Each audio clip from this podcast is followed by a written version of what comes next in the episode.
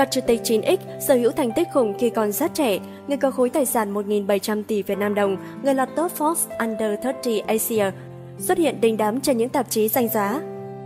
Với tinh thần sáng tạo và tư duy nhạy bén, không ít bạn trẻ thuộc thế hệ 9X đã biết kiếm tiền, kinh doanh giỏi từ rất sớm.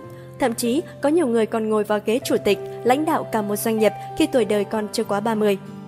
Đỗ Vinh Quang, Chủ tịch Hà Nội FC Doanh nhân sinh năm 1995 này là con trai thứ hai của ông Đỗ Quang Hiển, Chủ tịch Hội đồng Quản trị Ngân hàng SHB. Được bổ nhiệm làm Chủ tịch Hà Nội FC đầu năm 2020, anh chính thức trở thành vị chủ tịch trẻ tuổi nhất trong lịch sử bóng đá chuyên nghiệp Việt Nam. Trước đó, Vinh Quang từng có thời gian du học tại Anh, chuyên ngành tài chính và quản lý. Khi mới 20 tuổi, vị thiếu gia này đã gây được sự chú ý khi mời được Manchester City sang Việt Nam thi đấu giao hữu. Anh cũng là người xúc tiến thương vụ cho SC Heerenveen Hà Lan, mượn đoàn văn hậu với thời hạn một năm. Vị thiếu gia từng thừa nhận, với tôi, chủ tịch một câu lạc bộ bóng đá là một vị trí rất áp lực khi không chỉ trong công việc mà còn là đội bóng đá đại diện thủ đô. Nhưng khi nhận nhiệm vụ từ lãnh đạo, tôi sẽ biến áp lực đó thành động lực. Ngoài ra, Vinh Quang còn là một trong những gương mặt trẻ giàu nhất sàn chứng khoán Việt Nam. Vào thời điểm tháng 6 năm 2020, khối tài sản của chàng trai này đã lên tới 1.700 tỷ Việt Nam đồng. Những lúc rảnh, vị chủ tịch trẻ tuổi này thường xỏ giày đá bóng, đi du lịch nước ngoài, chơi đùa cùng với hai cháu nhỏ, con của anh trai Quang Vinh. Anh khá kín tiếng về chuyện tình cảm. Câu Câu Trần, Phó Chủ tịch Empire Group Nữ doanh nhân 9X này tên thật là Trần Thu Hiền, con gái của doanh nhân Trần Văn Thuyết hay còn gọi là Thuyết Buôn Phùa, nổi tiếng Hà Thành tập niên 90. Sau 10 năm học tập tại Anh, Coco Trần tốt nghiệp cử nhân luật tại Đại học Buckingham. Cô từng làm việc cho Hong Leon Banks Việt Nam trong 2 năm sau đó chuyển sang công ty tư vấn luật có tiếng ở Mỹ Mayan Brown GSM. Trong giai đoạn 2014-2018, Coco Trần làm việc trong Empire Group, đảm nhiệm nhiều vị trí như giám đốc đầu tư và phát triển kinh doanh, phó tổng giám đốc Norman Richards, giám đốc chiến lược Coco Bay Đà Nẵng. Tháng 8 năm 2016, cô được thăng chức làm phó chủ tịch hội đồng quản trị Empire Group. Tuy nhiên, sau khi dự án Coco Bay vỡ trận, cô đã rời khỏi vị trí này.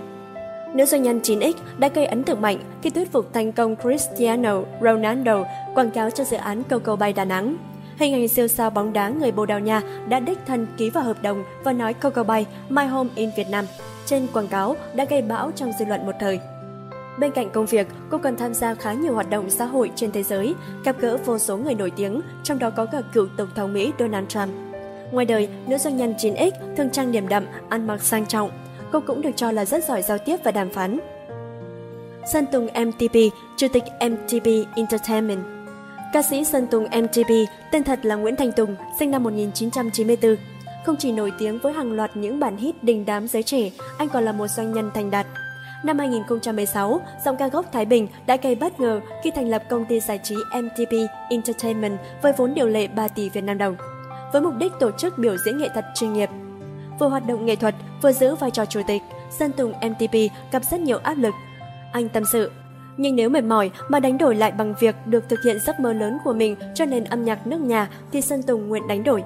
Trong những năm tiếp theo, công ty của nam ca sĩ liên tục đạt thành tích ấn tượng với mức doanh thu quanh ngưỡng 40 tỷ Việt Nam đồng, lợi nhuận sau thuế 15 đến 20 tỷ Việt Nam đồng. Không lâu sau đó, anh còn thành lập hai công ty giải trí khác nhau trong thương hiệu MTP Talent và MTP Friends.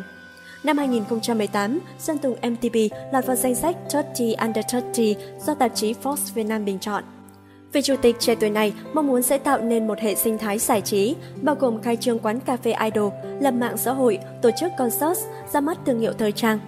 Năm 2019, anh đã gây bão cùng với Shark Hưng và Shark Việt hợp tác với Luxstay để đầu tư tài chính và quảng bá hình ảnh Việt Nam chăm chỉ đầu tư và liên tục kiếm lợi nhuận khủng từ các sản phẩm âm nhạc trên YouTube, Netflix, Spotify.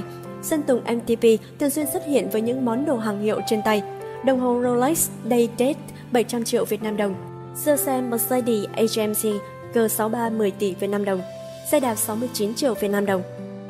Châu Bùi, Chủ tịch GES Châu Bùi, tên thật là Bùi Thái Bảo Châu, sinh năm 1997, từ một nàng hot girl chuyên chụp ảnh lookbook vô danh, Châu Bùi trở thành một fashionista đình đám của showbiz Việt.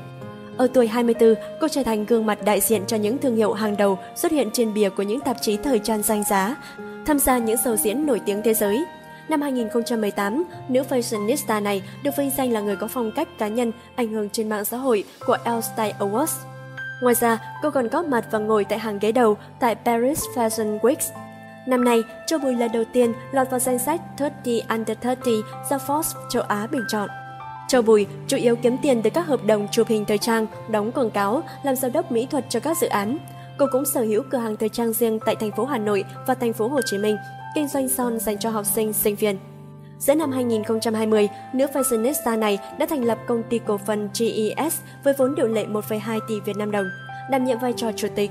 Doanh nghiệp này hoạt động trong lĩnh vực may mặc, chuyên về thời trang athleisure. Ngoài ra, Châu Bùi còn là tổng giám đốc của công ty trách nhiệm hữu hạn FYES Entertainment, hoạt động chủ yếu trong mảng sáng tác nghệ thuật và giải trí. Cô giải thích, fashionista không phải nghề kiếm được nhiều tiền. Các tín đồ thời trang trên thế giới thường đa dạng hóa nguồn thu nhập của mình. Tôi cũng giống họ, phải có hướng kinh doanh riêng và tham gia không ít các hoạt động khác. Từ cafe f vn độc đáo TV tổng hợp và đưa tin.